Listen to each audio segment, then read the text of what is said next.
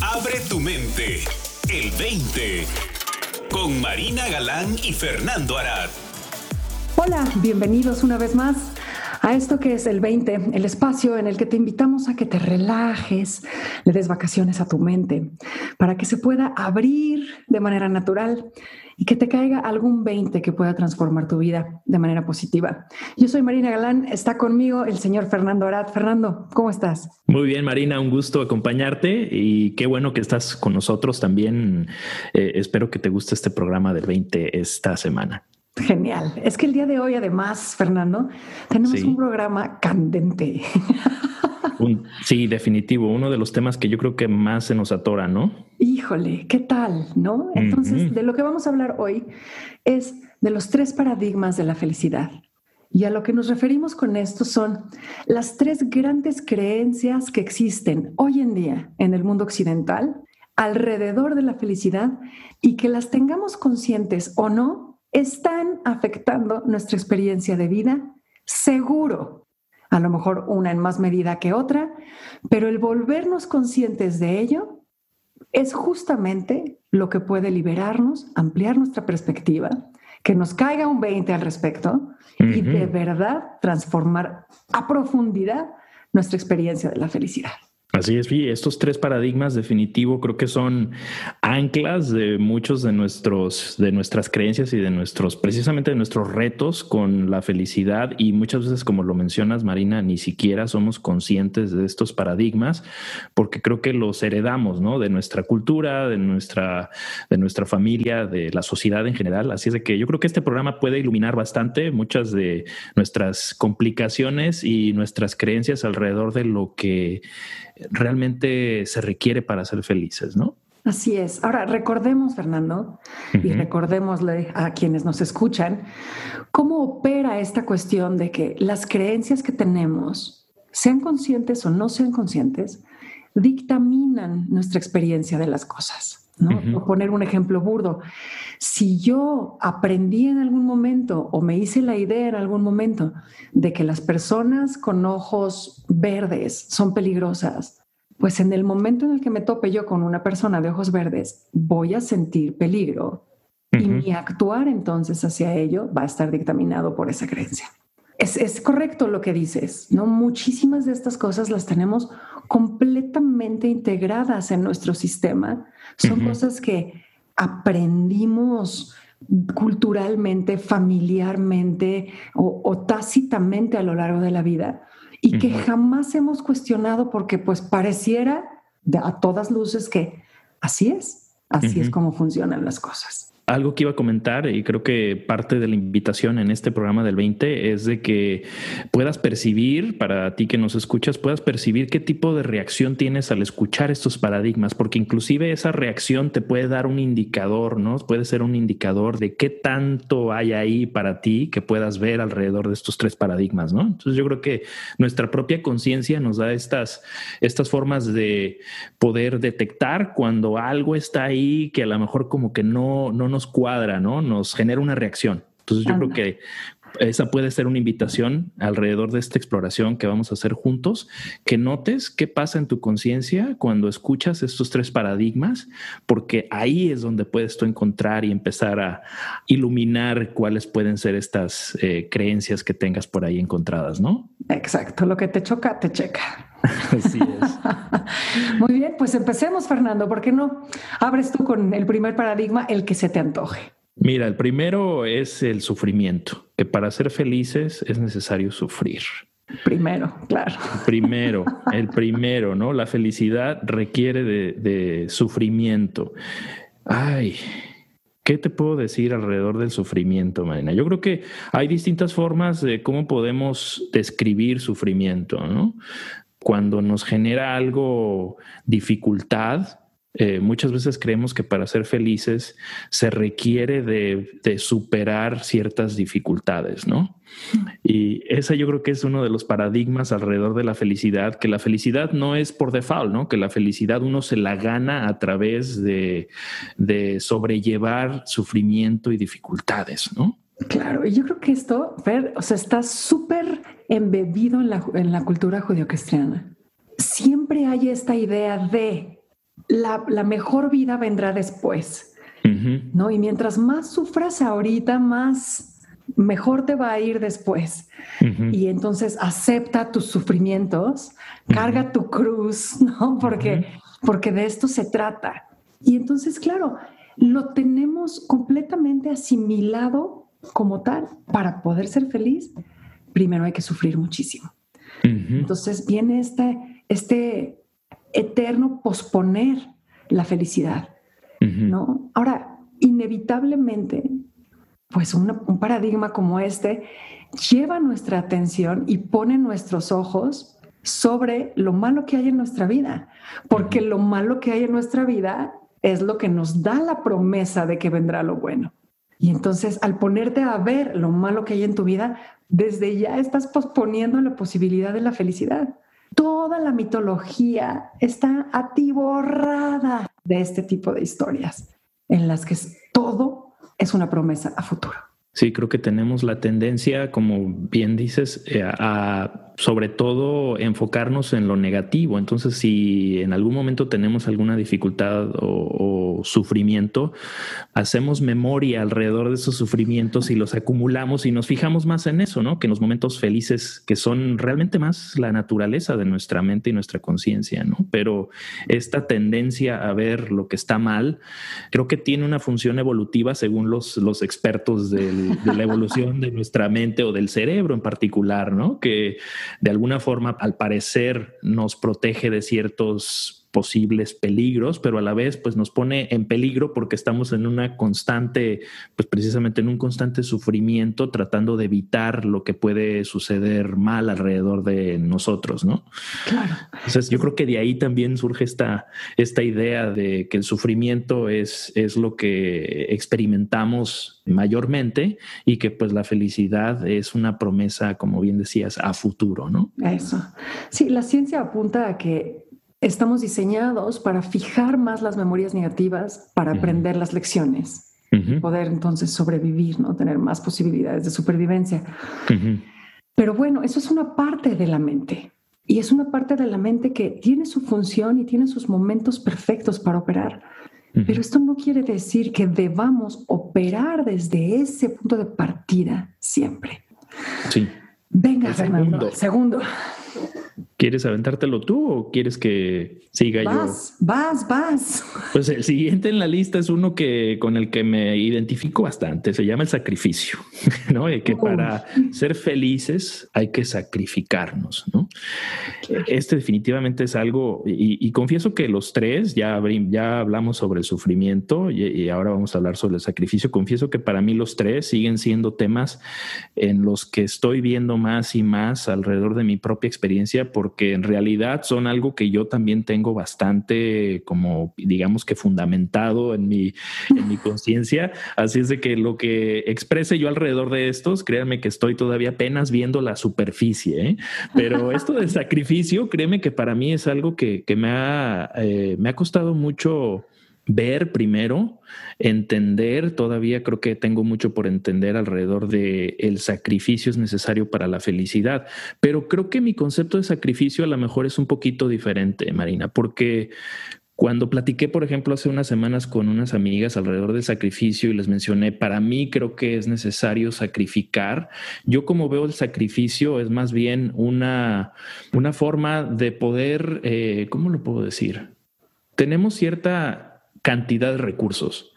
Y para mí creo que el sacrificio, la forma en que yo interpreto la palabra sacrificar es mis recursos de tiempo, quizá de dinero, energía o inclusive de atención, los puedo repartir de alguna forma, ¿no? No son recursos que tengo necesariamente infinitos, entonces tengo que decidir a dónde los dirijo. Y eso para mí requiere de una decisión. Entonces, esa para mí es la versión del sacrificio que tengo yo. No es necesariamente el sacrificio, porque cuando les comenté de la necesidad del sacrificio, pues ellas me vieron como, no, porque la idea que ellas tenían del sacrificio era, por ejemplo, cómo muchas mujeres se sacrifican por su familia y terminan ellas sufriendo, ¿no? Por querer sacrificar, dar de más por ejemplo, a sus hijos, ¿no? O a su mamá que está enferma. Y esa versión del sacrificio creo que es, es la, la versión negativa del sacrificio y de lo que se necesita para ser felices, ¿no? Mi versión del sacrificio es un poquito diferente, es más como, sí, el intercambio de recursos que tenemos, ¿no? Pero creo que no es necesario llegar al nivel de impactar, por ejemplo, de forma negativa tu salud para poder realmente ser generoso eh, con las personas a las que amas, ¿no?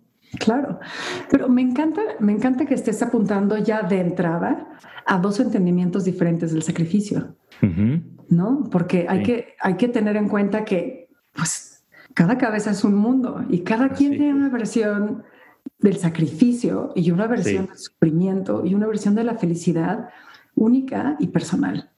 Pero el empezar a identificar no nada más las que tenemos nosotros, sino las que hay en nuestra cultura, las que hay en nuestra familia, nos pueden ir dando pues claves para ir descubriendo niveles más profundos que quizás tenemos inconscientes, ¿no? Pero este tema de para poder ser feliz hay que sacrificar. O sea, yo entiendo muy bien a tus amigas, muy bien. Creo que es un tema muy... Em, se le, se le se tienta a la mujer mucho con ello en el patriarcado. ¿no? Todas las grandes eh, figuras femeninas admiradas son figuras sacrificadas. ¿no? Y de alguna manera también tienen una, una promesa futura de la felicidad, ¿no? O sea, si tú eres una madre sacrificada, si tú eres una, una esposa sacrificada, sacrificada y alegre, porque tienes que, tienes que disfrutar tu sacrificio para poder entonces accesar, ¿no? O sea, y una vez más, ¿no? La mitología está repleta de este tipo de, invitaciones, ¿no? A este sacrificio. Pues queda la tarea de que cada quien aquí se ponga a, reflexionar acerca de su idea del sacrificio y no nada más del sacrificio, ¿no? sino de otros paradigmas que puedan tener alrededor de la felicidad. Porque a los tres que estamos apuntando hoy, pues son los tres que se marcan, de acuerdo a los investigadores, como los más comunes. Pero no, no, no son exhaustivos, ¿no? Claro. Venga, Fernando, ¿cuál es el tercero? El tercero es el trabajo que creo que viene de la mano con esto que mencionábamos acerca de la lucha, ¿no? De que para la felicidad es necesario trabajar, es necesario como luchar contra, me suena como que ir contra corriente, ¿no? El eh, esfuerzo. el esfuerzo. La batalla. Así es. Sí, pero el esfuerzo no, o sea, a diferencia del sacrificado y alegre, es el esfuerzo sufrido. Sí, sí, es, es esta, esta felicidad que percibimos que se tiene que dar a raíz de, cosas que hacemos con el sudor de nuestra, ¿no? De nuestra frente, ¿no? es como que eh, tenemos que sudar para ser felices. Algo así me suena, ¿no? Completamente. Y creo que, que esto está embebido en todos lados también, ¿no? Culturalmente, religiosamente. Pero híjole, ¿cómo hay familias que tienen este, esta sobrevaloración del esfuerzo sufrido? Porque pareciera que si no hay esfuerzo sufrido, no sé, como que, como que el trabajo no es valorado. No, o sea, si tú estás, si yo me acuerdo en algún momento que yo trabajé en oficinas de gobierno aquí en México, era notable cómo pasaba el jefe no por el pasillo e inmediatamente todo el mundo ponía cara de estar sufriendo, de estar así completamente metido en la chamba, pero, pero de verdad sudándola. Claro. Porque si se veían relajados y contentos, entonces no estaban trabajando. Qué cañón darnos cuenta de que tenemos creencias muy fuertes acerca del trabajo, se sufre. Sí, es como la, el trabajo forzado, ¿no? La felicidad es, es a raíz de un trabajo forzoso. Eh, de nuevo, va con esta idea de, de, yo creo que partimos de la de la suposición de que la felicidad no es algo que ya es parte integral de nuestra conciencia, ¿no? Es algo que tenemos que ganarnos a través de algo que hacemos. Yo creo que lo del trabajo apunta a las actividades, ¿no? El sufrimiento con eh, la cuestión emocional, ¿no? Y el sacrificio, pues es también como con la cuestión de la voluntad, ¿no? Como que de acción, emoción y voluntad, por ahí va el asunto, ¿no? Nos tiene que costar en estas tres áreas y no, no podemos ser felices. Completamente. Ahora fíjate, Fernando, los expertos en felicidad en el mundo apuntan a que el ser humano pospone la idea de felicidad en un, en un tiempo de más o menos 18 meses. Mm. ¿No? Entonces, siempre nos imaginamos que en 18 meses vamos a estar mejor. Claro, pero se, vuelve como el horizonte, ¿no? Conforme vas avanzando, pues esos 18 meses se van alejando. Y entonces siempre es ah, bueno, es que voy a estar bien ya nada más que termine la carrera. Y entonces, bueno, es que ya nada más voy a estar bien ya que consiga un trabajo y ya que me promocionen y ya que gane tanto y ya que me case y ya que tenga un hijo y ya que, y así nos vamos inventando de acuerdo a la circunstancia en la que nos encontramos. ¿Qué falta? Y esa historia que inventamos acerca de una carencia es lo que coloca la felicidad allá, algo que se tiene que conseguir, algo que se tiene que alcanzar, ¿no? Como bien dices, algo que se tiene que hacer. Pero cuando empiezas a ver que el bienestar y la felicidad, ojo, porque no estamos hablando aquí de felicidad en términos de sentir alegría. No, estamos hablando de una felicidad robusta, absoluta, ¿no? o sea, de estar teniendo una experiencia de vida rica que implica todo tipo de experiencias. Entonces, esta felicidad no se puede conseguir porque es el punto de partida. A este momento no le falta nada. En este momento, todos los recursos están disponibles. deténganse un momento, miren a su alrededor, observen este momento y piensen, ¿qué le falta a este momento? Ahora, no lo piensan en términos de qué le falta a este momento en mi, en mi entorno inmediato, porque pues a mí me faltaría una taza de café caliente, pero, pero si yo volteo a ver este momento en términos del universo, ¿qué le falta a este momento? Nada. Entonces, como decía uno de los, de los expertos en felicidad con los que estudié hace unos años, hay dos maneras de entender nuestra relación con la felicidad o la buscas o la reconoces. Y la que escojas, esa va a dictaminar tu experiencia de vida. Ahora, la búsqueda de la felicidad implica, por definición, que no está ya aquí. La posibilidad de descubrirla implica, por definición, que ya está aquí. ¿Cuál te gusta más? ¿Cuál te da más posibilidades? ¿Cuál se siente más expansiva? ¿Cuál crees que te puede traer más alegría? ¿Cuándo crees que se puede ser feliz si no ahora? Una excelente invitación, Marina. Y creo que a lo que apuntas de la búsqueda, yo creo que hay, dos maneras de abordar esa búsqueda de la felicidad, ¿no? La convencional, la que estamos condicionados a tratar de lograr precisamente a través del trabajo, del sufrimiento, del sacrificio, es la felicidad que creemos que está allá afuera, ¿no? Ah, logrando tener tener algo, ser alguien, hacer algo, ¿no? Y la otra búsqueda, que es una búsqueda interior para precisamente reconocer la felicidad como esta experiencia innata, que es nuestra esencia de la conciencia, como bien apuntas, que es una felicidad robusta, no es una felicidad de una emoción como de alegría que mencionabas, ¿no? La felicidad a la que nos referimos es una experiencia de gozo natural que tiene nuestra conciencia cuando estamos en paz, en armonía con nuestro entorno sean cual sean las circunstancias, ¿no? Ándale, como el gozo de un bebé, ¿no? Que al que de verdad no le falta nada. Así es. Y cuando estamos en presencia de un bebé, todos nos quedamos embelesados, maravillados, patidifusos, mudos, ¿no? De decir, qué perfección. No le falta nada.